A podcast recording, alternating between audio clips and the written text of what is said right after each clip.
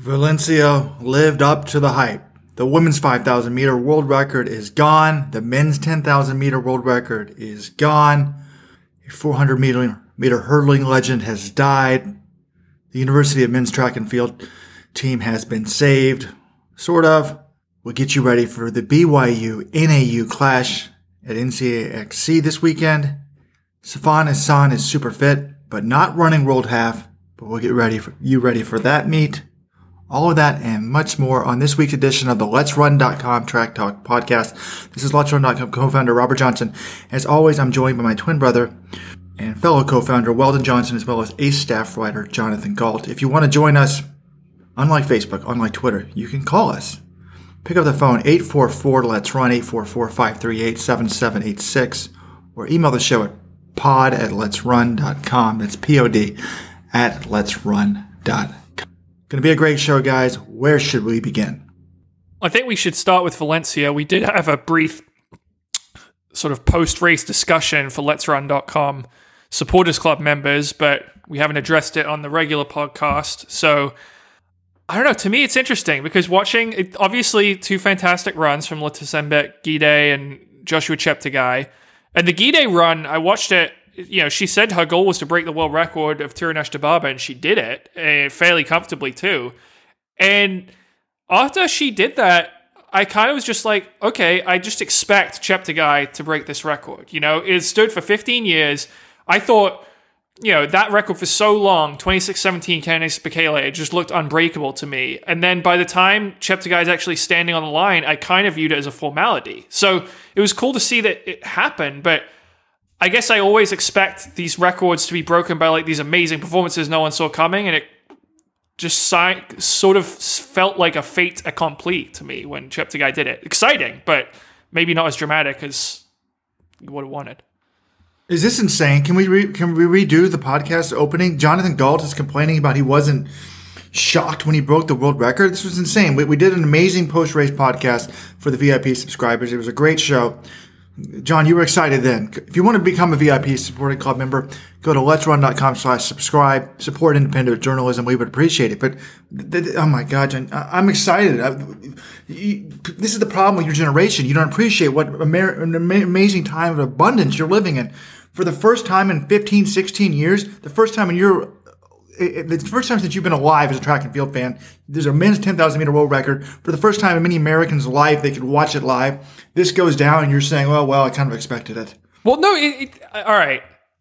I definitely was excited watching it. I mean, it's not like I was bored, but I just look back like I think it's more about what I sort of what I expected, how I expected the record to be broken. When you see a record that's broken that long, you don't really go into I never thought like I would go into a race expecting to see it broken and know that's what happened and that's pretty that's kind of speaks to Cheptegei and the whole race and how incredible it was I think I don't think most people are signing up and, and logging into this podcast today to think, well, what did Jonathan Gault, how did he think in his head 15, 20 years ago they would be broken well, in his head? You, uh, you asked us to open it up, and I thought we were going to talk about the race, Robert. Heading into Monaco, we would have been shocked that he broke the 10,000. Absolutely. He got the 5,000, whatever. I agree that once Gidey got the record, you kind of thought, well, the conditions are, are good enough today to get a record. People kind of assumed since he was I mean, if you look at the Let's Run polls, I think about 30% of people thought Gidey would get the record, and it was more than 60% thought that Cheptegei would get it before the race. Once Gidey got it, I think most people assumed Cheptegei would get it, but I wasn't so sure because, I, again, let's talk about the weather. The weather's going to impact you more in a 10,000 than it is in a 5,000. Once the race got going, I was kind of thinking, okay, yeah, he's going to get it. But I didn't think he looked that good midway through the race. I thought the amazing thing to me that this struck out about this race was I thought he looked better once the rabbit got away. He got in his own rhythm and was just banging out those 63s. He did. I mean, negative split at 1307, 1303. This, the, the splits are amazing. I mean, look, at this lap by lap, David Monti has published them in Race Results Weekly 63, 62, 9, 63, 1. I mean, every single lap, it, it's, it's unbelievable. It's between like a 62, I, I think the fastest I see is like 62, 8 and the slowest is like 63 2, except for the last lap, which was 60 flat point zero six. I mean, this guy is the most, I, I know he's got pace. Oh, oh there's a 62.45 between 3,200 and 3,600. But this is unbelievable how, how consistent he is. I know he's got the wave light, but still, it's insane. Well, you guys gonna let me talk? I think being the fastest, am I the fastest 10,000 meter runner on the show? Probably by almost a couple minutes, folks. If you don't know who I am, 2806 10,000 meter runner. I'm gonna start being one of those guys who drops their times and posts on Facebook about back in the day racing in a race. Anyway, I think in the post race subscriber only show, I said, hey, does the fact both these guys and gals broke the record diminish them? And you guys were adamantly, no, no, no, it doesn't. And now John seems to have changed course and said, like, oh, wow, both records are gone. Not that impressive. That's not what I'm trying to say, but he, here is the thing, okay? I've had a week to think about these races, and to me, there are three factors that went into it. And what's upsetting to me is I don't know how much credit to assign to each factor. We have the athletes themselves, we have the pacing lights, and we have the Dragonfly shoes. And I've been talking to people in the industry about these shoes, and I hate to get back to what we were doing in, you know, last year and in the winter about the Vaporflies, but they think these shoes are basically just going to rewrite the record books. They already they already have the women's 5K, men's 10K, men's 5K records have all been broken. And someone told me he thought they were worth 10 seconds in a 5K for the men. So I guess I'm curious, where do you guys? Obviously, Cheptegei and Gidey are huge talents. We've seen their accomplishments before they were running the Dragonfly. But do you think these records get broken without the shoes? How much credit do you give to each of these factors? John, you need to disclose if you're being paid by Nike or not as, as, as, as a as a shill for this company. This company that has done a lot for the sport, also done a lot to hurt. Keep your head in the sand, Robert. Fine.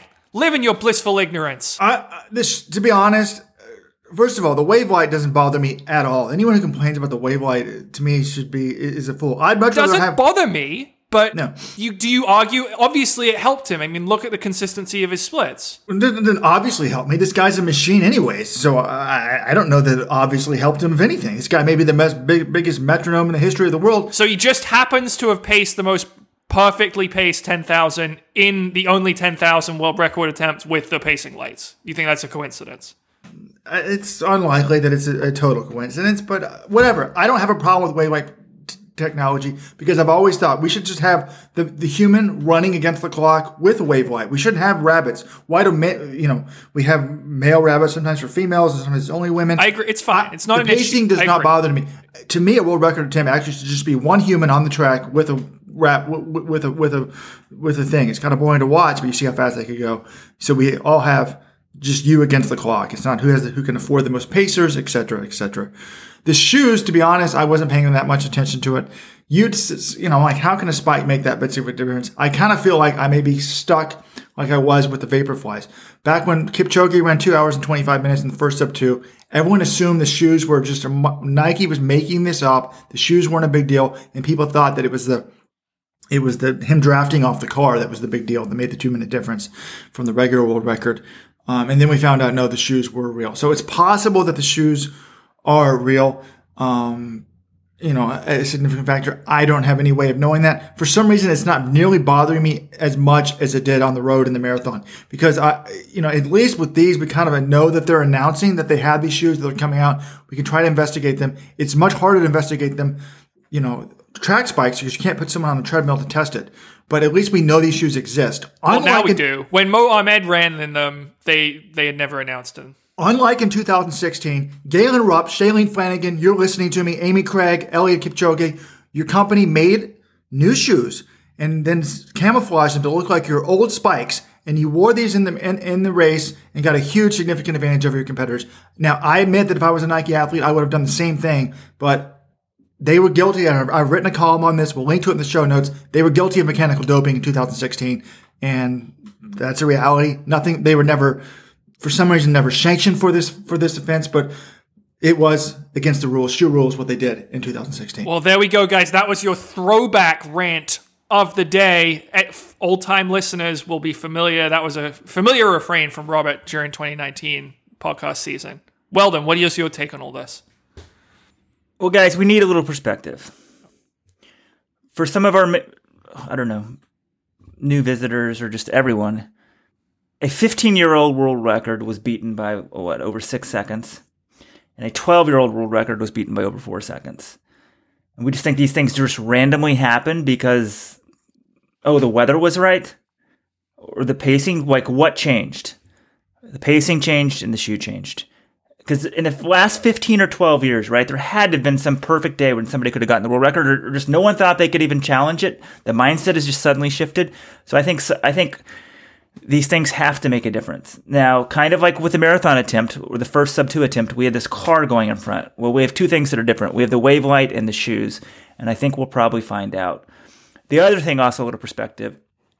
Gidey breaks a world record. This is a woman who has not had not won a 5,000 meter race in four years. I mean, that's just kind of crazy.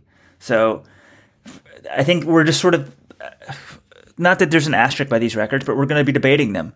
There's a hugely popular thread on the on the forum this week. Mekhissi Benabbad, the steeplechaser, quote, Our sport is in danger about Cheptegei and world record. And essentially, he simulates that the shoes are the issue for this. And there's posters in there who are like, well, I thought taking both sides of the argument. One's like, did the shoes help Jep- Cheptegei fluctuate less than one second per kilometer in almost every single one of his splits for both the 5K and the 10K world record. The guy, he's like, the guy's just a metronome. But in reality, uh, maybe he's a metronome because you've got this light showing you what pace to run. And then somebody else posted, Bekele would have run sub 26 with them in the lights. So uh, there's just been technology advances, and one of these is a, is a light that shows you the pace to go run. It's much easier to p- be paced like that. I just think this is the wrong take. I mean, the, the VIP subscriber, I mean, the non VIP subscribers want to hear excitement about this record. Y'all are being Debbie Downers. Do I think Haile Gebrselassie and, and Kipchoge could have run? I mean, Bekele could have run faster if they had this technology. Yes, but I, I'm still amazed by the performances. And to me, this shows if you do everything right. In the past, everything has not been fully professional. What did Salazar and the NLP show you? If you do everything and you worry about the details, you know, you can do great performances. Weldon Johnson, I'm going to credit Weldon for bringing back distance running in America to high level. If you go to Flagstaff and if you do the high low training and, and, and you sleep in a mountain in your car before the night, you know, before your big races, if you do all these things, you can run much better before. In the past, come on, let's guys. Of course, Bekele could have run faster, particularly in the 10,000. They had him running a 10,000 meter world record attempt in the morning at Hayward Field in front of a few hundred fans. Give me a break. This wasn't some, he never had the perfectly set up race. He never was the golden boy for Nike where he had a rabbit for like eight or 9,000 meters like Galen Rupp did. Now, I think Tariku Bekele did rabbit him for a while in one of these 10,000 world records. Maybe I'm wrong, but we, we could go back into this. But yes, this was set up perfectly. And uh, it's not just the, the wave light. It was a world record attempt. They were going for it. Of course, the women's world record could come down. It is weird that someone hasn't won a, a 5,000 race in four years is the world record holder to some extent. But if you look at all the other women's world records, half marathon, 10,000, you know, 1500, all these stuff, it, well, maybe not 1500, they all convert to under sub 14 minutes. So 1405 or 1406 is not that shocking to me. I mean, my thing about Gidey, though, Robert, I was talking to this agent who thinks the shoes are a huge deal. He's like, look, you put in anyone who's beat her the last few years, maybe not anyone, but some of the women like Sifan Hassan or Helen Obiri, they can also beat this world, break this world record. He thought he's basically like, look, Gidey might be the third best 5K runner in the world, and she broke the world record. What other point in history has the third best 5K runner in the world been able to break the world record? I, I think pr- pretty often. I mean, who was the steeplechase guy that had the, the men's 5,000 meter world record for a little bit there? Saif Saeed Shaheen. No, no. Oh, sorry, uh, Moses Kiptanui. Yeah. yeah. I mean, was he really the best 5,000 meter runner at the time? Yeah, I mean, Geb smashed that record. That's okay, but that's not pretty often. That was 25 years ago, Robert. Well, if it was so easy for Hassan to do it, why didn't why didn't she do it? I'm sure she could do it. I mean, she just ran 29:36 over the weekend in miserable conditions. I, I, the women's 5,000 meter record has been ripe for the taking for a long time. It's not my fault that they've never that someone's agent has not been smart enough to set this up and go for it. Yeah, I want to give the NN running team huge credit for like targeting these records because p- previously they were letting maybe COVID shut down let this happen, but the agents were only doing things through Diamond League races, and here they just said like, look, we're gonna set this up on our own and go for it. The people in Valencia, I mean, the Ciudad de running, it's great. So great job there. And this brings us, guys, we need an email of the week. Happens to be related on this. And people are, I mean, the insiders are talking about the shoes and the wavelength. All right, here's the email from Patrick Winter. Just had a few comments on Cheptegei's world record. He's clearly superior talent and super fit. I really appreciated John's recap and eight takeaways articles on the attempt. I think it's great for the sport. We have Josh and would love for him to take a crack at two miles for the half. However, I'm very disappointed in the wavelength pacing technology. John's graphic on the Cheptegei splits versus Bekele tell it all. I think the pacing technology, if Bekele was afforded the pacing technology, easily could have gone faster and saved enough energy afforded the wavelength. If I remember right, he ran a ton of the attempt alone. I'd like to hear your thoughts on the pacing technology. Well, Patrick, you've just heard them. And Ro- Rojo's upset because Well, it's weird because I was irate about the sub two event and didn't even want to watch it, the first sub two for for for for Eliud Kipchoge, and I'll admit it. But now that we have it, to me, this is what a world record attempt should be. It should be mechanicalized, just see how fast they can go. It should not be who can afford the best rabbits. And actually, by the way, though, what made this event so special was how good the rabbits were. You had a what is and I meant to write an article about this, maybe I still will. What a sign of sportsmanship in the women's thing. You had the women's steeplechase world record holder rabbiting. She's from Kenya, rabbiting a woman from another country to the, to the to the world record, and to see her so happy when she did it was amazing. You know, as someone, Weldon and I both, we rabbited, helped rabbit people to women's world records. I was very excited when Catherine Ndereba got that marathon world record because my, I got, I think I got a higher payday. I know Weldon did too, but no, I was happy for her. But it, it, it was amazing, you know. And then in the men's race, you had Kimeli, he's run 2:51 rabbiting. Now, this is my, I've already done one rant and we're only 10 minutes into the podcast. I'm going to do another one. Can someone explain to me?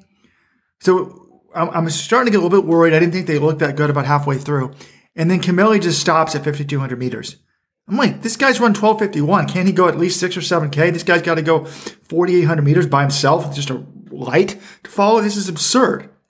Little did I know that Kimeli was still in the race and finishing. Why in the hell did he finish this race? This made no sense to me, and I'm still bothered by this. They could set up everything perfectly for this race, but they let this guy finish the race. John, can you can you can you text our buddy uh, right now and, and see what's going on? Like, why did this happen? This makes no sense to me. I should ask them because I was looking at this like he ran this was his splits robert he ran 27.12 which is only 14 seconds off his pr and he split 1307 1405 i mean that's just got to be so painful that second half. And if you are thinking if he's able to run a 1405 second 5k couldn't he have stuck in for a couple more laps? It is it didn't even it didn't even make any sense. Like why did they need a finisher? Like he'd already run 2658 this year. So i was like maybe he wants to get a time or a qualifier but the qualifiers don't count. It just I I would have structured his contract like the far you get ten thousand for going five k, and then you get another five thousand for going another two k. I mean, anyways. Yeah, I don't know. It's weird. Oh, so a couple other things. I do want. I know I've brought up the shoe topic, and I don't want to make it all about the shoes. I think we need to, you know, acknowledge. And I think everyone acknowledges at this point. Joshua Cheptegei, really, really special talent. I think generational talent is probably the correct word for him. Um, when you look at what he's done, you know, he was world junior champion, then obviously world cross country, world on the track. And, And look at- he- And here's the other thing: Let, let me interrupt real quick. And Gidey. Come on.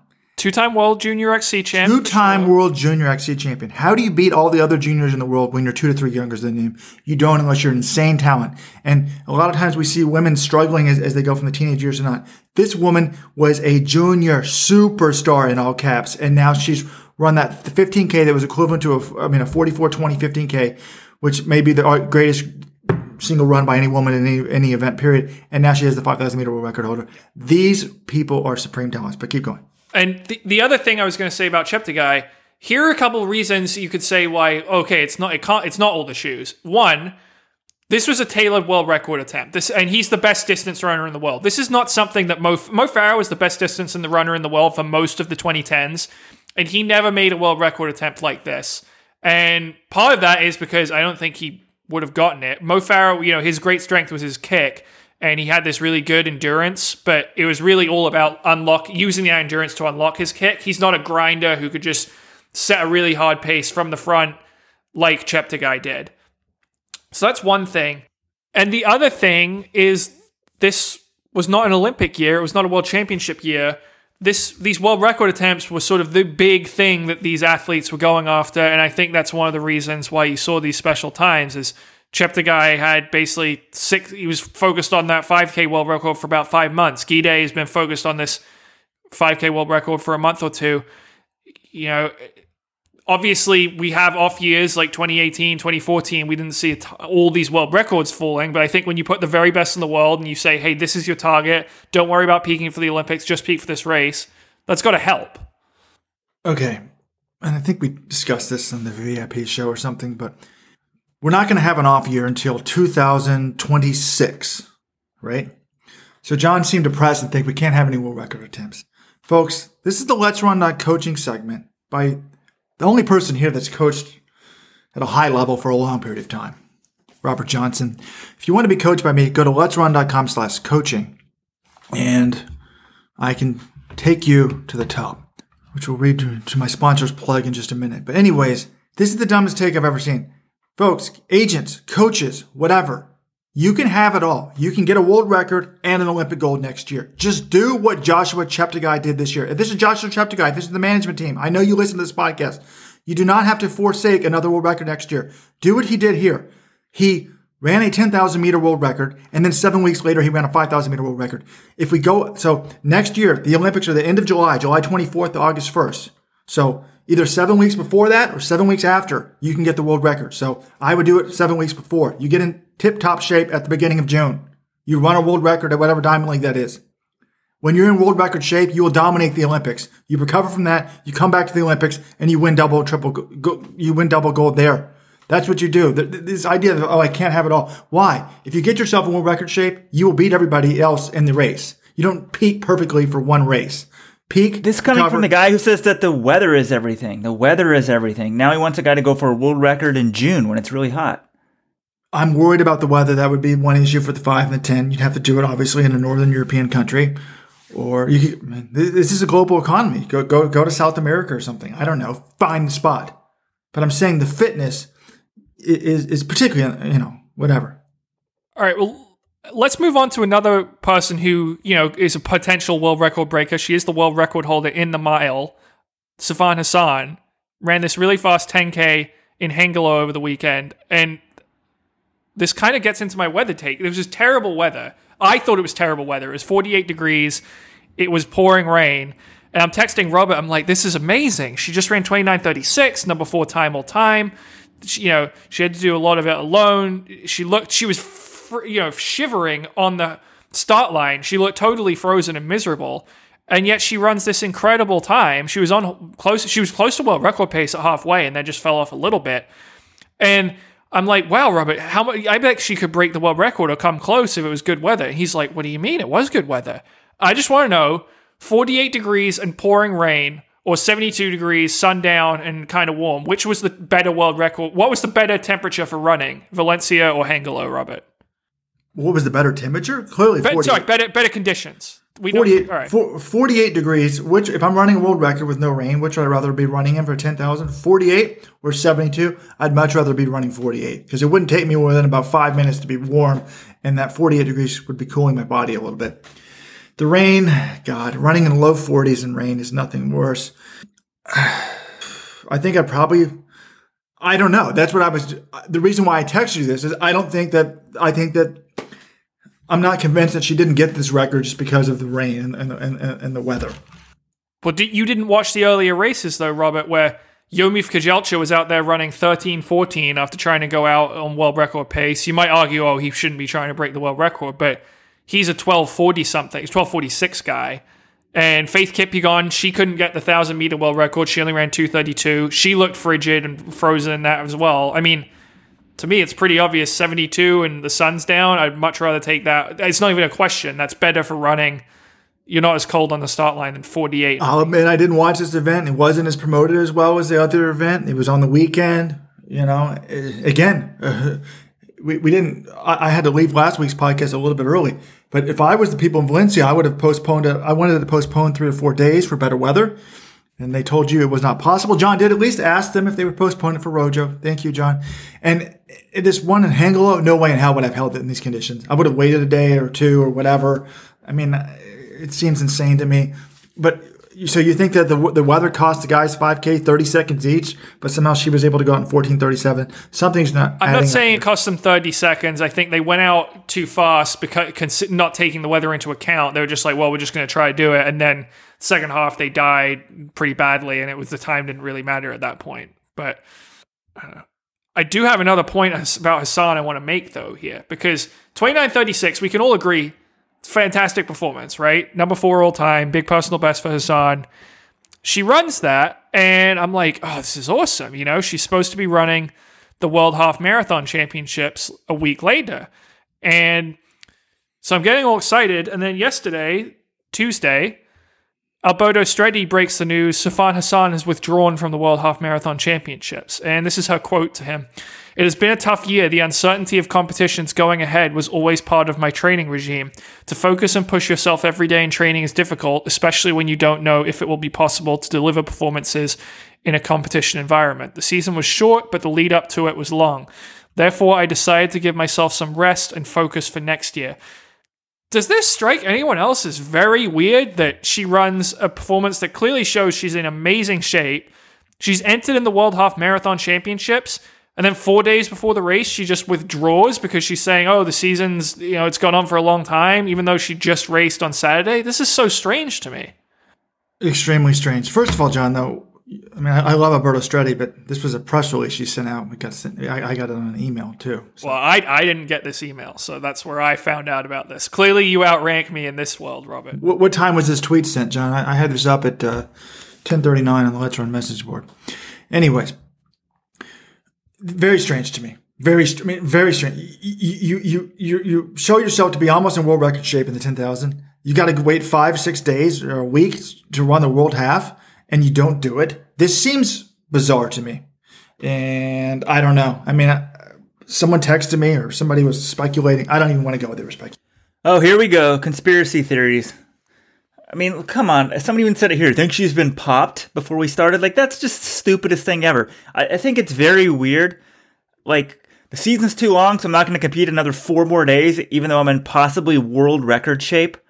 It's it's nuts to me. I just don't see why you wouldn't do it. But she's a professional athlete. She, she gets to choose what she wants to do. I just feel like uh, at this stage, you, you've you clearly extended your season. You had this 10K world record attempt. She runs 29.36 after going out in what, 14.37? It's just nuts in driving rain. We didn't give any big perspective. Some people may not even have known what she did. You guys kind of pieced it together, but for a more casual visitor, like that's absolutely nuts.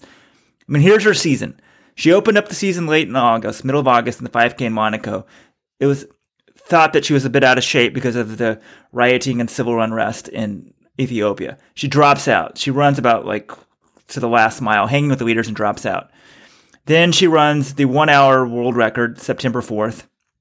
Then she wins the Golden Spike 5K September 8th. And then she extends a full another month to run this 10K. And then she only has to go five more days or another week to run the world half. It's just so perfectly set up. She's obviously in great shape.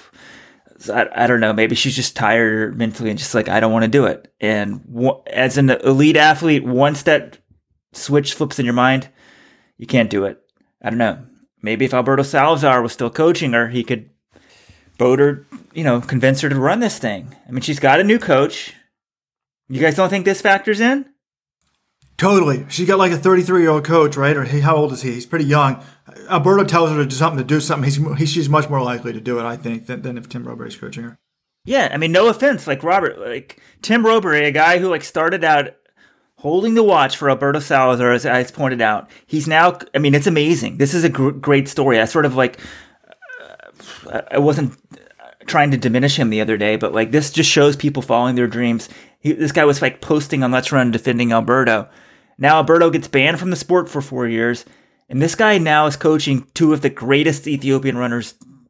I guess you could, he could argue he's coaching the best Ethiopian man and woman right now, and Yomif Kejelcha and Sifan Hassan. Well, she's she runs for the Netherlands, remember. But speaking of that, also I just wanted to mention her PRs as well.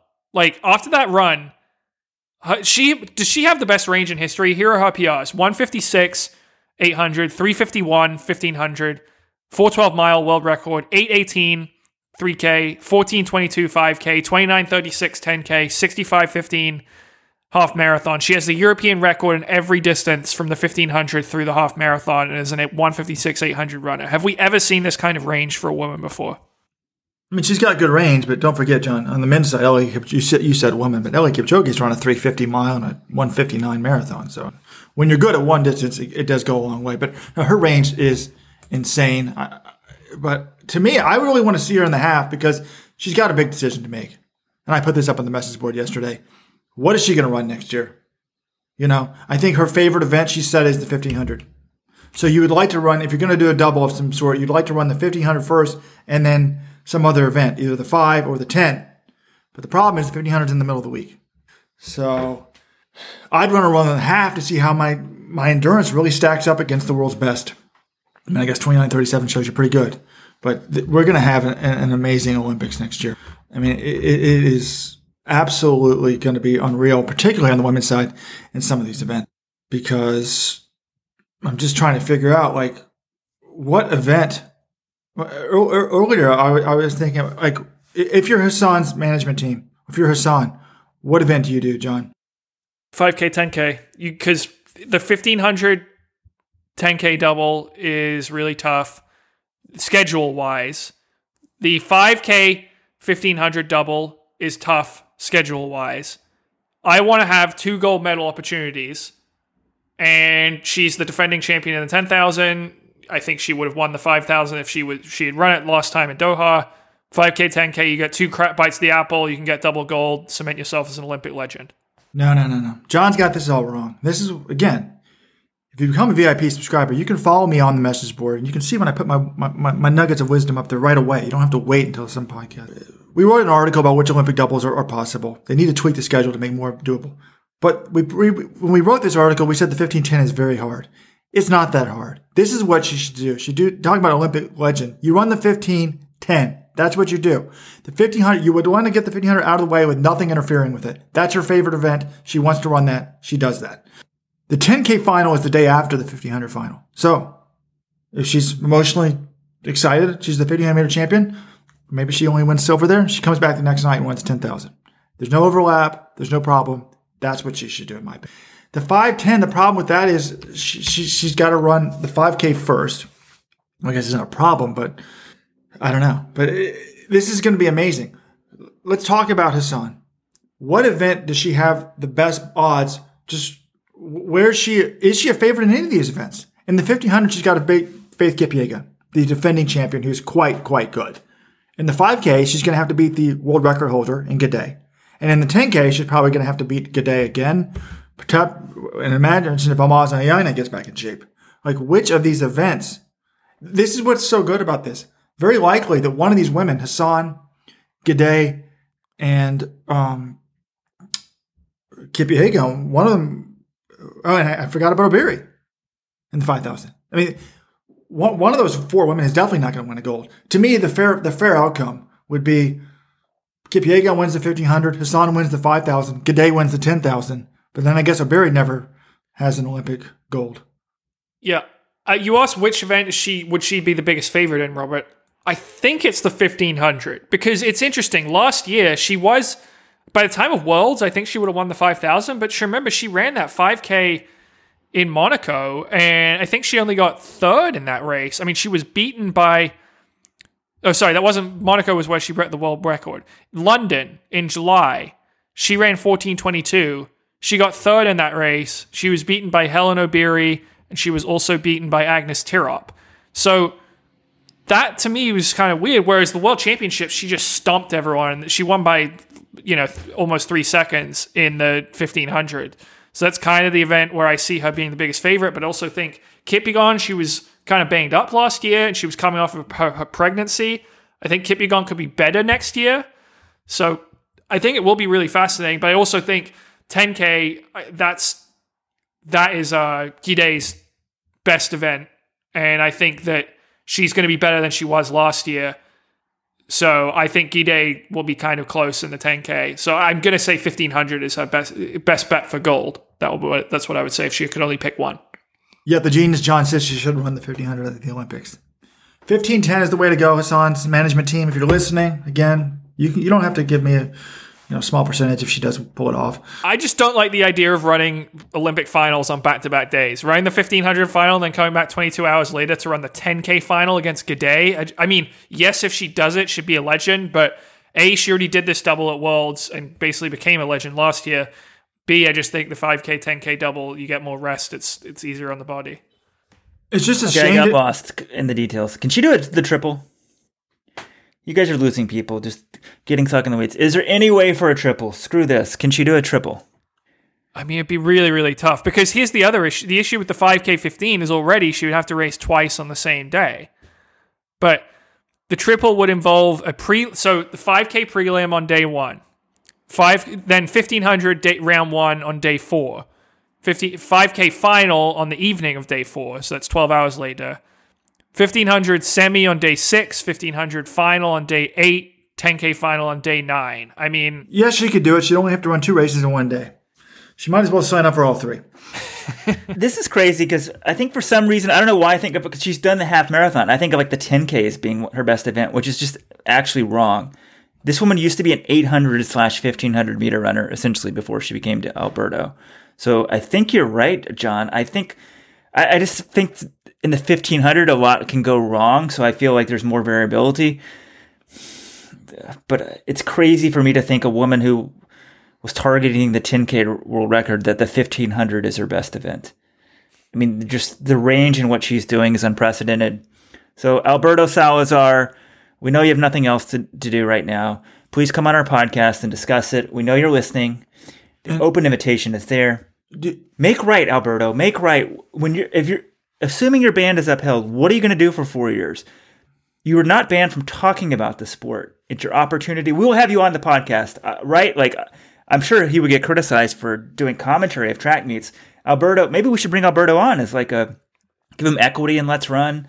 You know, Okay. we'll go full fledged Okay. doping. please stop the nonsense. If uh, let's say Alberto is allowed to coach again, let's say his ban gets overturned, it's coming up. No, no, no. Did you hear about this, Robert? Washington Post. It was supposed to, this hearing, Reuters reported it was supposed to be heard, his CAS appeal in November. It's now been pushed back to March. If I'm Alberto, I'm not happy about that. I'm not either. I mean, any so you want your hearing? He's already served a year of his ban, and If he comes CAS back, it. do you think Alberto and he starts coaching her again? Do you think he purposely puts her in whatever events that Shelby Houlihan is in to make sure that Shelby does not get the medals and to stick it to Jerry Schumacher? The rivalry goes that deep.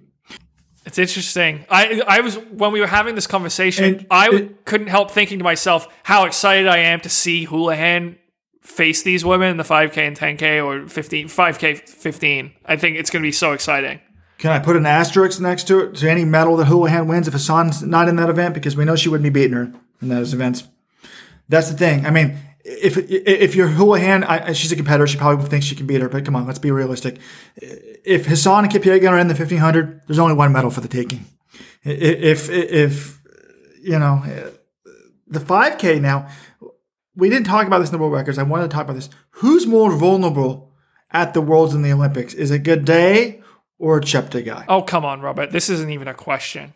This is let's let us bet Gidey hadn't run a 5K. She hadn't won a 5K for four years, and now she's I don't even know if she's the favorite, most vulnerable. I mean, come on, Cheptegei's the heavy favorite in both events. He's not as nearly as vulnerable as Gidey. Okay, heavy favorite. Okay, I agree that Gidey is very vulnerable. She had not won a 5,000 in four years. And if you look at her splits, also published in Race Results Weekly, it's kind of scary. I mean, she was a metronome as well. But here's her final, you know, mile 66, 98, 67, 26, 67, 01, and 67, 01. She didn't pick it up at all the last lap. So to me, she's very vulnerable to Hassan and a kick. I mean, we've already seen her being outkicked in the 10,000 when it took, I mean, she did close well, 402, but 359 is better than 402.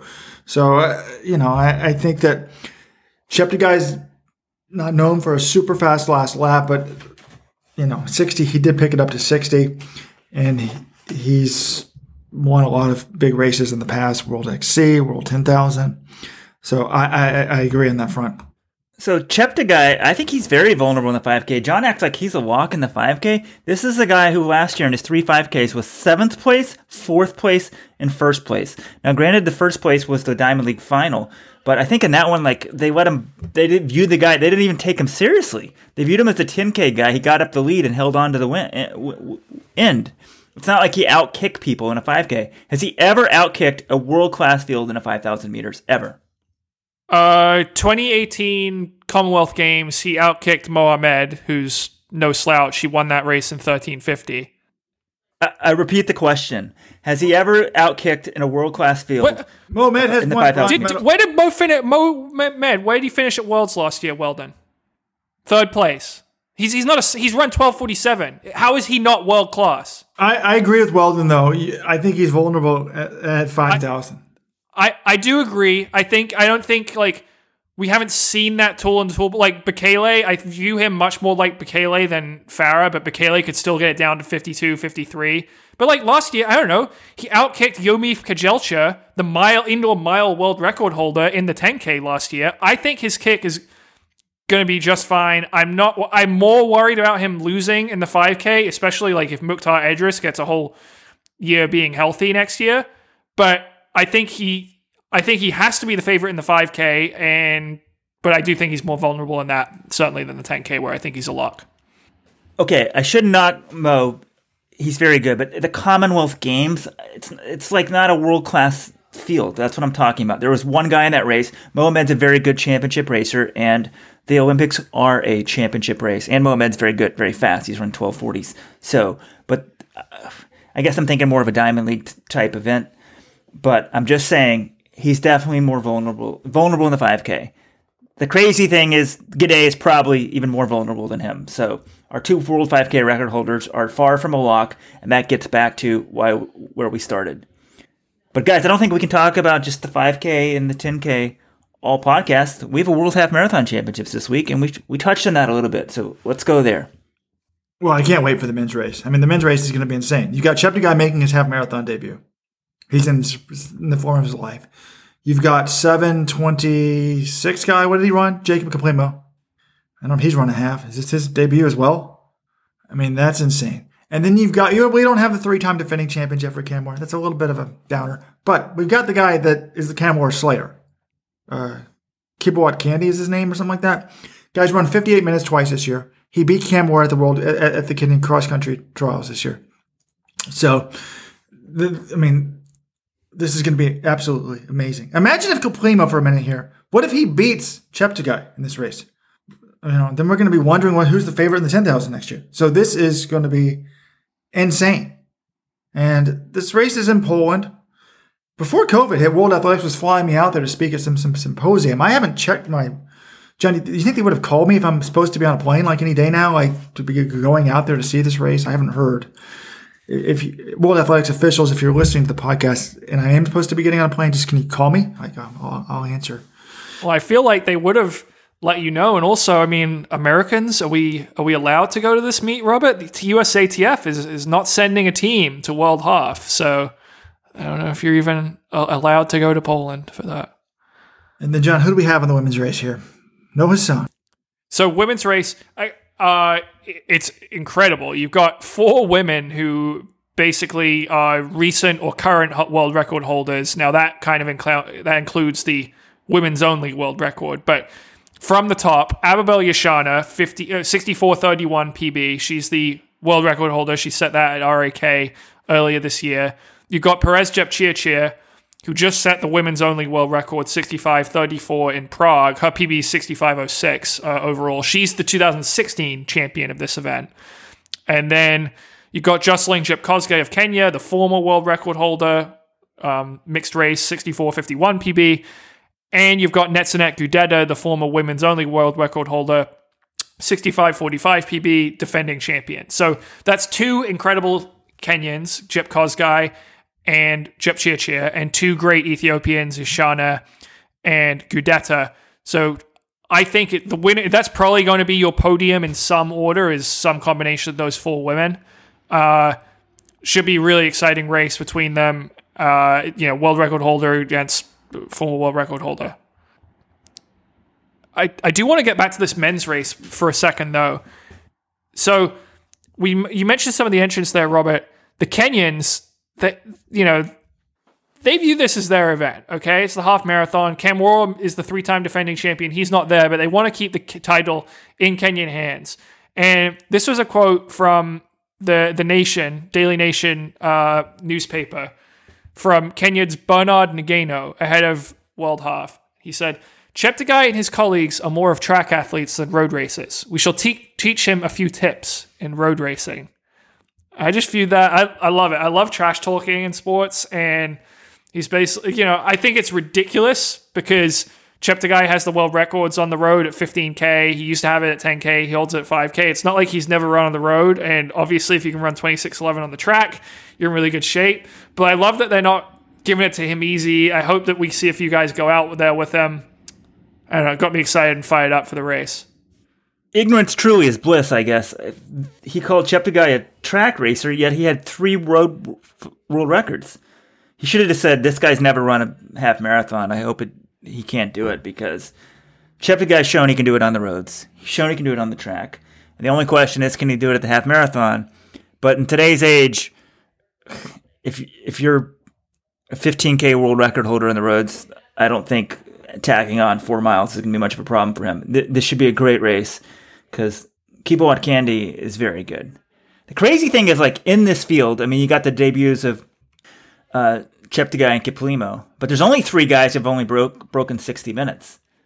Right. I mean, the fifth fastest guy in this field. 59 minutes, you mean? Right. No, there's only. Th- oh, I'm looking at season's best. Never mind.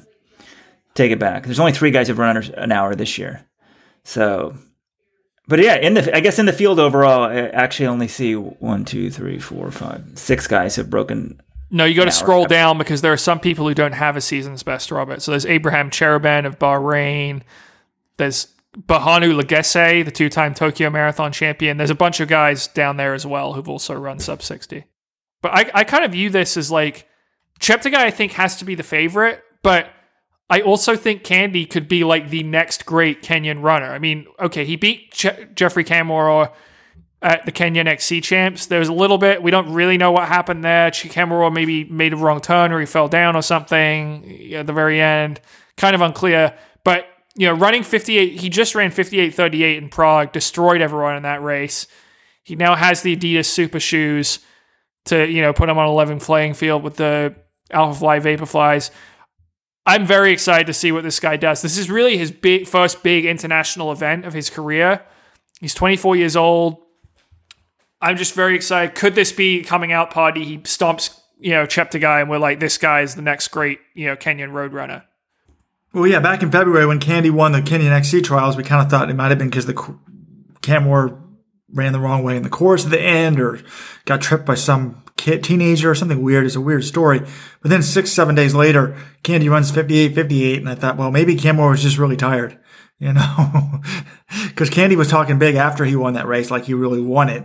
Maybe he actually did win it and just beat Kamworor. So should be exciting to see his sort of international debut in this one for sure. Hopefully we can watch that. John, it's my understanding that we don't know if this race is going to be on TV in the U.S. Is that correct? Yeah, I mean, these events, uh, I assume it will be streamed somehow. Like if if someone doesn't have the rights for it, World Athletics usually has a global stream. But the weird thing is like it's not listed under the events. World Athletics has the and what, what or, sorry, NBC race? Sports Gold has the rights for it. It's not on the NBC Sports Gold schedule, but they usually don't put these events up until the day or two before anyway. So I assume it will be available for someone. It's 5 a.m. start Eastern time for the women's race, and then 6:30 for the men. So compared to London Marathon, it's uh, not that bad. I've gotten up at 5 a.m. to catch flights before, so I'm okay with getting up to do that. I do have a question for you guys about Cheptegei, like, because I'm interested, like, who do you think, who is your 2020 track and field MVP on the men's side? Does he already have this locked up, or does he need to win uh, the half marathon on Saturday to clinch this honor? Because to what? me, it's a. Are we debating this? Robert, I think you need to pay attention to the field events here. Let's give some credit. Mondo Duplantis just had Arguably the greatest, I would say, the greatest year ever by a men's pole vaulter. He broke the world record twice indoors. He won all 16 competitions. He cleared six meters 10 times or 10 different meets. And he set the outdoor world record as well, 6.15. I think it's a two horse race between those guys, but you've also got Ryan Crouser. He was 10 0. Well, he 22.91, tied for third all time, 36 throws of 22 meters or more. Rest of the world had zero. Karsten Warholm, four of the fastest times ever, including number two. You know, ran 47.10 or faster four times in the span of 35 days. Wait, wait, Is wait. this a lock for Cheptegei, or does any of these other guys have a case? oh, well, Mondo. Is this a real thing, by the way? Is there such a thing as a track and field MVP? We need to have one, but well, if there isn't. the World Athletics has an Athlete of the Year award that they hand out every year. to one person only? It's not a track and a field? There's No, it's two? one person. Oh, the, who's got in the past? This is like the Heisman Trophy of tra- This is amazing. Have we been into this every year? This is Robert, aren't you a voter? I think we're voters. I'm a voter. What? Pretty sure. Oh, I think I did vote last year. I forgot. Who did I vote for? I don't know. USATF sends me stuff to vote for the Jesse Owens Award, and half the time I forget to vote. So my apologies with COVID. I'm gonna be on top of this stuff. Keep me voting. Uh, World Athletics, if you want to fly me out to count the votes or something to Monaco, I will do it. I have no COVID fears at all. I will come. Preferably, if you want to bring my wife and kid with me too. We in the winter, it's it's tough here. But I live on the coast now in Connecticut. I'm very used to water and being on the coast, so I will adapt very easily to Monaco. Thank you. Yeah, I'm sure they want to fly Americans in to have them handle this stuff. You didn't. Uh, you dodged my question though, Robert. Who who is World Athlete of the Year? Does Cheptegei need to win on Saturday to cement it? I don't know how you decide between the two. They've both been perfect for the year. They're undefeated. They've both broken two long-standing world records. I mean, it's like personal preference. I guess if he wins this, then you give it to him because he's got three, but it's not fair. Then if he loses, yes, if he loses, I guess I would give it to the undefeated guy. To Mondo. Yeah, it's really tough. If he man. wins, and I give it to him because he has three, but that's not really fair because he can do more events. I feel like I. ah, I think I'd give it to Cheptegei, but maybe that's just my distance bias showing. Even if he, you know, if Cheptegei Well, gets embarrassed the world talk- half, I think you probably have to go with Mondo. But Prob- there, there's certainly a bit of, of white privilege for the black man Cheptegei in the 5,000, 10,000. It's certainly more an accessible event than the pole vault. So, trying to look at, I don't know if a pole vaulter. Here's the other thing. I'm looking through the previous winners. The I, awa- I award said was that backwards. I'm saying that Mondo is the benefit of white privilege in the in the pole. Yeah. Not as many people. So the award was established in 20, in 1988. It's only been given to a pole vaulter, a male pole vaulter once. That was Renaud Lavillenie when he set the world record in 2014. But so Mondo just you know smashed those world records, but he's facing a lot more competition. I think no one broke the men's 5K and 10K world records in 2014. That'll be an interesting one. Okay, a few more stories I want to get to before we get out of here. Wait, you guys are missing the big thing though. You guys are focusing on the track. I want to know who the runner of the year is. You guys might think that Cheptegei has it, but I think really you guys are missing it. It's either Peter Walsh, the Cougars former Cougars bar owner. He's been all over Facebook. Who's who's going to be the most popular runner of the year? Peter Walsh or the Mountain Lion guy? Have you guys seen the Mountain Lion runner? Yes, I saw it. First take. This is unbelievable. I would have like shit my pants. It's so scary. I couldn't believe it. Second take. How is he recording this on his phone? It's like perfectly captured. He's not like the phone's not shaking all the everywhere. I mean, how does this happen? How does he record this encounter and come out alive? If you're not familiar with what we're talking about, uh, I put it up as a quote of the day today. A hiker, runner in Utah was chased by a mountain lion for six minutes. John, how did he film it? This is your generation's problem. The guy's the mountain lion literally follows him for six minutes as he walks backwards, and the guy decides to film the whole thing so he can put it up on Instagram later. Like, you know, he seemed a little bit scared. But this shows you the genius of the John Kellogg and Robert Johnson coaching manner. I showed this video to John Kellogg. The entire time we're watching it, John's like, why doesn't he just throw a rock at the mountain lion? I said, John, it might enrage the mountain lion. He's like, no, just pick up the rock and throw it at him. And then apparently when this guy's interviewed on Good Morning America, because it's not clear what happened on this video, the mountain lion did just bolt away. And he explained to Good Morning America that he actually threw a rock at the mountain lion like John Kellogg. So if you want to be coached by John and me, go to let'srun.com slash coaching, I believe, let'srun.com slash coaching. going to read to you an email we just received this week. I was in the summer program and wanted to say thank you. I've had a great season. We're about 10 days from leagues. My times have been much better than last year. Um, I just ran on a course where I ran 1614. Last year, my personal best was 1646. The sprinting speed work from the summer helped me, and, and the talks helped me too. I've been running 65 miles per week all season. Now the trick is to pull back taper and peak without losing them. This guy's Robert, gonna you need to give yourself some credit, your your credentials. I was listening to some podcast and I was like, who are these guys? Robert Johnson was the cross country coach uh, at Cornell University for 10 years. The coaching guru, John Kellogg, helped him there and helped take me from a hack in college, from a 30 minute 10K runner to a 2806 10K runner. I got fourth in the country twice. I should have never been getting fourth in the country twice. I helped pace Paula Radcliffe to her world record. Robert Johnson, who didn't even run in college, paced Catherine Ndereba to her world record. These are the training principles you'll have. So if you're interested in that, go there. I didn't. Re- I wasn't really ready for this email. Actually, I'm, I'm reading it a little bit more closely. No, we don't need any more uh, about the email about you. Okay. But and just for the record, wait, you won't you won't throw rocks at your the athletes you coach, right, Robert? Can we get that on the record? That's correct. It's only positive encouragement. But no, this mountain lion. When I when I saw this story, the first thing I thought was, okay, this is six minutes and this is a long time. But that bear story that we talked about before did not happen, and I need to follow up on that. That woman made that story up. The bear did not chase her for five or six miles. Now, some people might say, well, this mountain lion, you wouldn't expect her to chase her for six minutes, but to chase someone for five miles is going to be like fifty minutes. Wait, do we officially know that the bear story didn't happen, Robert? Or you're just still speculating? I'm still. Okay. Speaking of the mountain lion guy, do, can some somebody get me this guy's name? Find me this guy's name. But on the thread and Let's Run, criticism is now coming in. And have you guys heard of Yashar Ali? Oh, is he? He's New York Times guy on Twitter. He's someone on. He's some Twitter personality, right? Okay, good, John. Thank you. As much time as you spend on Twitter, because I was like, I pro- I think I've heard of the name, but like this guy's got six hundred eighty-eight thousand followers on Twitter. Claims he works for New York Magazine and Huffington Post contributor. Like I could be a Huffington Post contributor, right? Can't anyone be that? I feel like you should plug the New York Magazine thing. He's got pictures of um, elephants on his Twitter masthead, so this that makes him official. He's coming in with some criticism of our mountain lion guy here, essentially saying that this guy spooked the the mountain lion who's with her cubs, and he handled it completely wrong. Should not have been filming. But Robert, his point was also he should. You got to be careful. You do not want to reach down to pick up a, a, a, rock. That makes you small, and the mountain lion could pounce at that moment.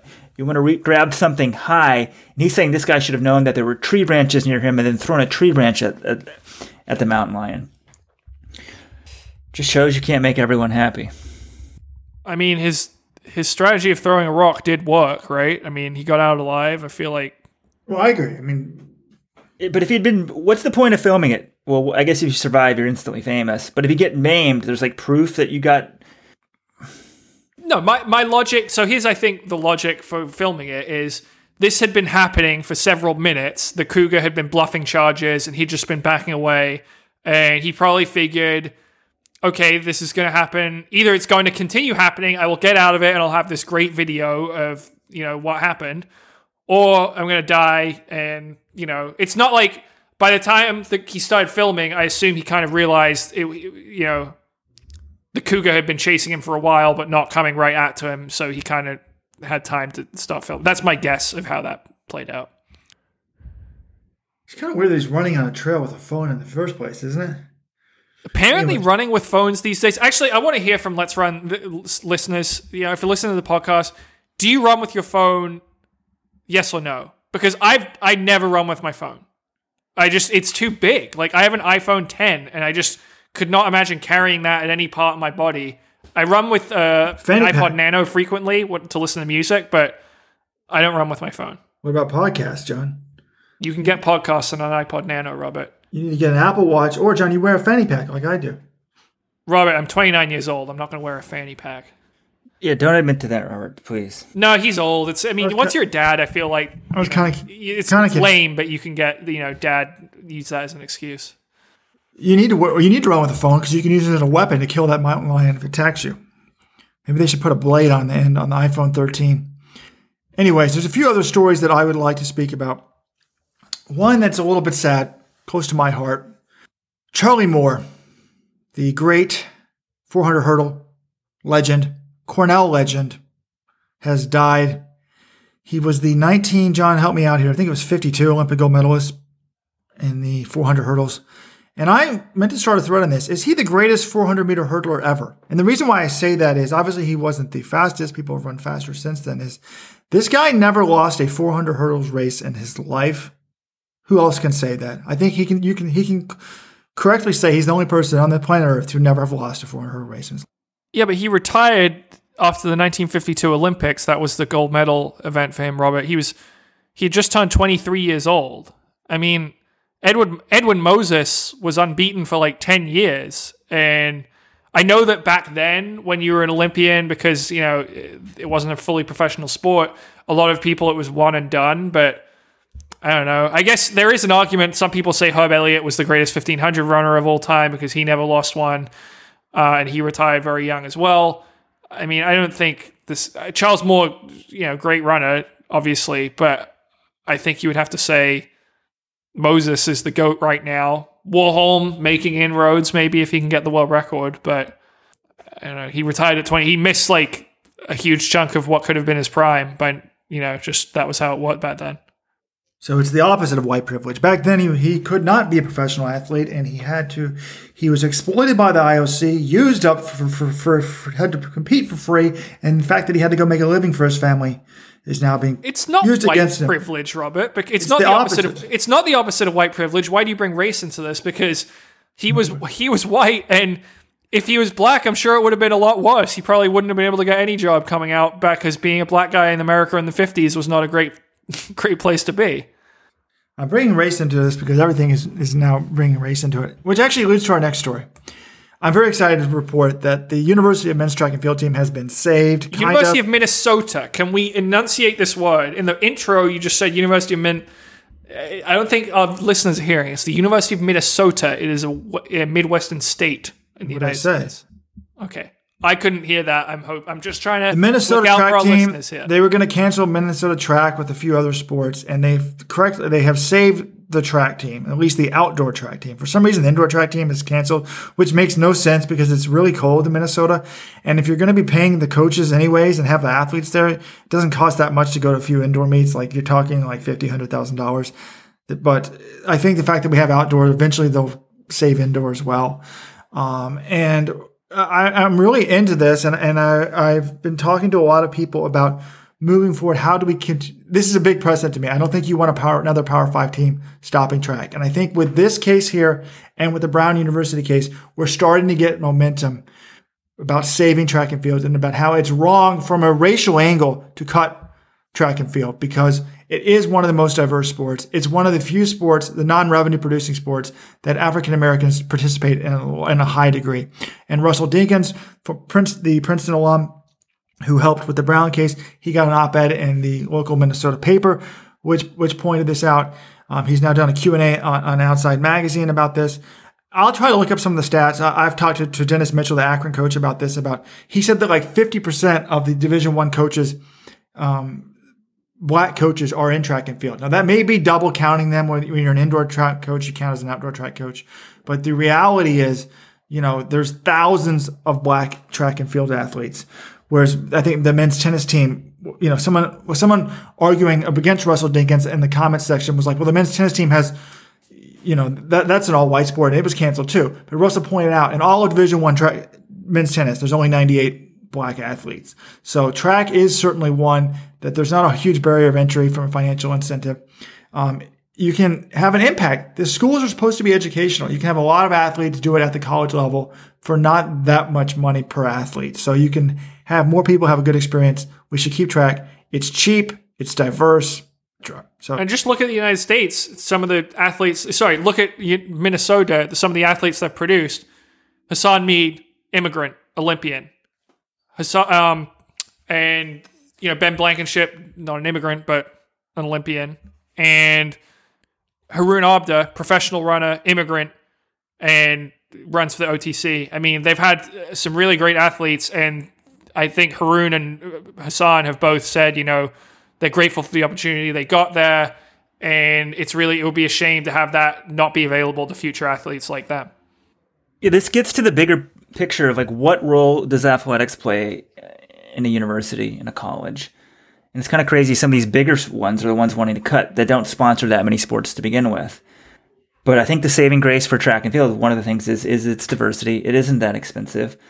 But if you're going to have, if you just want to have revenue sports, fine. We'll just have men's football, men's basketball. I don't even know if you'd have women's basketball. How much money does that bring in? Maybe baseball's not even necessary. I mean, like it would be very limited, right? And then just cast everything aside. It's just all about.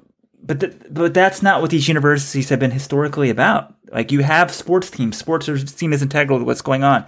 And if that's the case, then it's like which non-revenue sports do you have? And the diversity of track and field is one of its strengths. So it's great. I think it's gonna be hard for schools to start cutting track now because this is something we can push back with. It's like, wait, why are you keeping the tennis team? And uh, you know, don't think everything in America should be made about race, but diversity is a good thing. So let's focus on this, and I think it's going to help save our sport in a lot of places. But keeping, and they're going to bring back the indoor track. It makes no sense not to have an indoor. So if that's just some bullshit quota thing, because in case you guys don't know, some schools try to meet Title IX, which is supposed you know, you're supposed to have equal opportunities for men and women by hitting a quota. And technically, some schools say, hey, indoor track, outdoor track, separate sports, and they count the numbers twice. So if you have a men's team with indoor and outdoor, it makes you look worse from Title IX. But come on, that's that's not opportunity. That's number counting. Yeah, I think this what this shows is the people making this decision. Okay, maybe Weldon, as you said, it's just a, a, numbers thing, but I think it also just says shows they don't they fundamentally don't understand what's going on here because anyone in the sport of track and field knows it really makes zero sense to have an outdoor team and no indoor team. And yet that was sort of the compromise solution that was reached. And okay, yeah, I think it's actually a minor victory for the people at Minnesota because the other alternative was losing both. But it just anyone in sport knows that it's kind of silly not to have an indoor team if you're going to have an outdoor team as well. Yeah, these schools, I don't know who's on the board of these things, but the cost of schools, the driving force of increase in cost, I think has been like a lot of these administrative positions. There's all these assistant deans, deans you've never heard of, deans of stuff you've never that is not important, that's not necessary, that didn't exist 20 years ago, assistant athletic directors, blah blah blah blah blah. I mean, hell, cut a couple assistant athletic directors, and I bet you they make more than the track coach, and nobody knows what these people do. I mean, cut some of the bloat. We could save money that way. Just, but the things that get cut are non-revenue sports. I mean, come on. I actually have the numbers in the Russell Dinkins piece. That's an Outside magazine. There's 2,861 black athletes in track and field. I don't know if that's double counted. That could be double counted from indoor and outdoor. I'm not sure. But there's only the next highest sport um, you know, after football and basketball is track. The next highest sport um, is soccer, which only has 565. So interesting stuff. While we're talking NCAAs, we have a big, big, big meet. We basically have the national championships of the fall this weekend at Oklahoma State, the Cowboy Jamboree. They're having a meet, and the big powerhouses are showing up, folks. It's going to be amazing because, right, NAU technically is not having a cross country season, but they're allowed to run a couple meets not, there's no conference meet for NAU, but they're going to the Cowboy Jamboree. BYU is going to be there. Oklahoma State's going to be there. You basically have anybody who's a power in cross country is there, except for maybe Colorado. Is that right, John? No, actually, according to Dave Smith, Colorado is going to be there, but because there's no Pac 12 season, I don't think they can run attached. I think it's just going to be Colorado's team running unattached. I haven't gotten all the details for this yet. It's actually the OSU Invitational, Robert, not the Cowboy Jamboree. This is also the meet that normally, in a normal year, I think it would be called pre Nats, but since Nats aren't until March, it's not got that name this year. Anyway, whatever it is, it's going to be the highlight of the fall from a cross country perspective. I'm excited to see the BYU NAU rematch. Uh, they've gone 1 2 at NCAA's the last two years. NAU added Nico Young, which is who is one of the best high school distance runners, you know, of the last 10 years. I can't wait. I hope he's running because one of my things going into this season was can an American win NCAA cross for the first time since Galen Rupp in 2008? And how high can Nico Young finish? Because I think this guy, you know, he ran 756 in high school indoors, broke Drew Hunter's national record. I thought he could be top five. I thought maybe if he really takes off, he could be contending for the win. I was very curious to see how he could do as a true freshman. So I hope he's running in this. But BYU, remember, they've got Conner Mantz, who was third last year at NCAA's, and they're bringing back Casey Clinger, who was 17th as a true freshman. He's back from his mission. Apparently, he's pretty fit. Hopefully, he's racing as well. So I can't wait to see who who shows up, and you know, hopefully Iowa State's there, and they've got. What about women? team Are we well. going to get Arkansas BYU? I don't know who's on the women's side. Uh, I assume if the BYU men are coming, the BYU women will come as well. But I haven't heard about the women's field yet, so I can't really preview that one. Well, I would assume, John, I don't like you hyping up Nico Young. I don't think it's good for the sport, but This says the guy who proclaimed, like, from the days he was a high schooler, that Dathan Ritzenheim would be the first American, the first white guy under 27 minutes. Who, who hyped up Ben Saarel as soon as he won the Dream Mile. But Have you just learned from your. Has the Ben Saarel experience chastened you, Robert, and you don't want to see me make the same mistake? no comment, no comment. But of course he'll be there because it doesn't hurt. You don't lose eligibility by competing in this fake season anyway. So I don't know why you wouldn't run it. We're assuming he's healthy. Katelyn Tuohy has been totally MIA for NC State this year. No one's seen her compete. And Yeah, they're going to be there. I, we, we need. We'll, we'll have a full preview up on the website shortly. Yeah, but I was shocked that NA. I think it's great. NAU and BYU can go because they're not doing seasons. And then I'm like, wait, are they fit? Because they're not doing a season. Are they fit? But these guys want to see the course. With NCAA going to be there in March, it makes sense to go out there because there's probably not going to be a preseason meet out there in February. It could be too, too bad of weather. So I think this is their chance to see the course. So even if you're not in that great a shape, you might go out there and just take one on the chin just so you can see the course.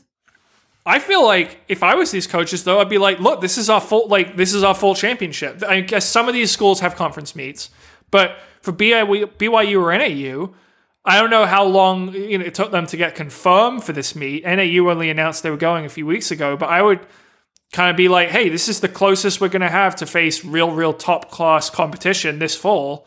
Let's take it all. Let's go all out. Let's go super seriously, and hopefully they all run their best squads, and we get some great matchups here. Well, I think we should wrap this one up, guys. A few things I wanted to talk about, but I can bring them up for next week when there's not as much action going on. Oh no, guys. Oh no. We have not had COVID talk. We've not had deleted thread of the week. I'm shocked. You guys must have been asleep last night. We have our deleted thread of the week right now coming in because it lets us get in a little COVID talk. Well, then I, I was asleep last night for the record. I did go to bed and then I woke up this morning. So I don't know if I was being accused of that or if I'm not supposed to sleep, but I did sleep last night. I can confirm. Did you guys see this thread last night? Galen Rupp speaks out against COVID lockdowns. No. Galen Rupp speaking out about anything is strange. What? Uh, explain. Yes, Galen Rupp has a new coach. Mike Smith is now coaching him, the NAU coach, and he's slowly been doing more interviews, which is a great thing. We'd love to talk to Galen. I mean, I, like Galen Alberto just became like black sheep to us, or we were black sheep to them, and at some point we just essentially quit trying to talk to him. Um, I mean, Galen used to. It's it's tough because the guy's been under so much scrutiny on Let's Run. I think somewhat unfairly, people used to be very mean to him. We could have done a probably better job with that, but since he's 17 years old or 16 years old, but anyway. But there was a YouTube video done with the Heartbreak Hill Running Company. Now, many people might think that's in Boston, but actually, I think they're in Chicago. And They have they have a store in Boston as well. They have Oh. stores in both. Maybe they're going nationwide. And so somebody links to this. And the virtual Chicago Marathon, I think, was last weekend or is going on now. I'm not sure. This was part of that. So Galen's a Nike athlete. Nike sponsors Chicago. Galen's run Chicago.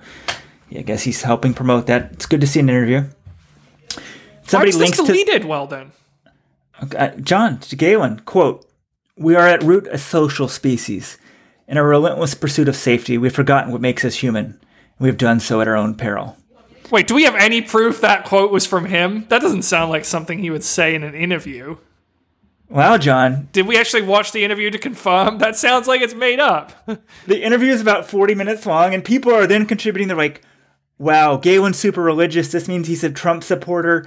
He's against COVID. I mean, people just went immediately down sidetracks. And then somebody Okay, pointed now I see why it might have been deleted.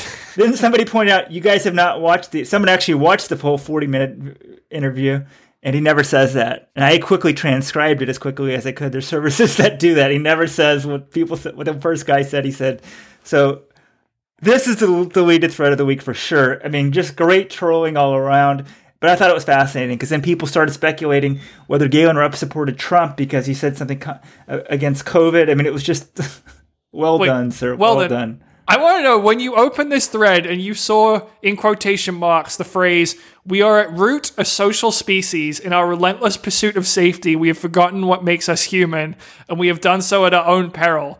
Did you actually think he had said that? You skim stuff on the internet. oh my god. I can't like that's just a we are at root a social species within six words. I knew there's no way Galen Rupp said that. well, real quickly, in the second post, and the quote is at the very bottom of the first post, and then the second post is right there. So they're like literally less than three inches apart. I see he's also super religious, so I can assume he's a Trumper, which explains his answer. So then I real quickly got distracted. and we're like, oh my gosh, does he talk about the election? Because Galen usually doesn't talk about that much stuff. So I think it's great, one thing, that Galen's actually doing more interviews with Mike Smith. He's showing a personal side. Looks like you can kind of see Galen's house, kind of, you know, maybe a library in the background. That's sort Got of some five o'clock what's- shadow. He's maybe growing a beard. Galen Rupp with a beard. That would be kind of interesting. So we actually do have a thread, John, about his video interview. It's called Galen Rupp Speaks. That one is still up because it did not go into a false political angle. Well, then can that count as our COVID point of the week as well? We don't have to talk about any of these stats you're going to throw at me or any whatever you're going to talk about SEC football or any of I've- this shit. I have no no stats. Uh, you know. Oh, have a I was ahead of my game last week, though. The Great Barrington Declaration. Google supposedly was censoring it in certain countries. People are claiming, claiming. Google actually supposedly isn't very good at indexing new content, but it made its rounds. It's made its rounds. It's getting out there. I, I have no COVID stats this week, except the U.S. isn't sending a team to the World Half Marathon. So it's unfortunate. I think we should have sent a team. People could make their own decisions. Like uh, the world governing body of track and field is putting on this meet. I think we should assume that they're going to try to do it safely and follow the proper protocols. If athletes want to make the decision to compete once they've earned the right to represent it for the United States, we can do that. We had athletes running in track meets. It's unfortunate the U.S. didn't send a team, but it's easier to be cautious uh, under this. It, it's the safe route, and when there's no money involved, people definitely take that. When money gets involved, oh, all of a sudden, Big Ten's playing football, Pac-12's playing football, everybody's playing football because oh wait, we're going to lose hundreds of millions of dollars. But when five athletes from the United States want to go represent their country and there's no money involved, someone says they can't do that. Well, I got to run the World Half Marathon Championships. You know, it's one of actually I didn't think about it. I did terrible, but it's you know one of the greatest moments of my athletic career. And I, don't know who would have been on the team this year, but if that's your one uh, opportunity to represent the United States, it's taken one away from you. That's a shame. Yeah, I agree. I mean, they're not the only country not sending a team. Australia, New Zealand, Japan, but yeah, you would think after all these Americans competing in the Diamond League, they might want to do it. But it's easier just say no, it's not safe, that sort of thing. All right, guys. World Half Marathon champs on Saturday.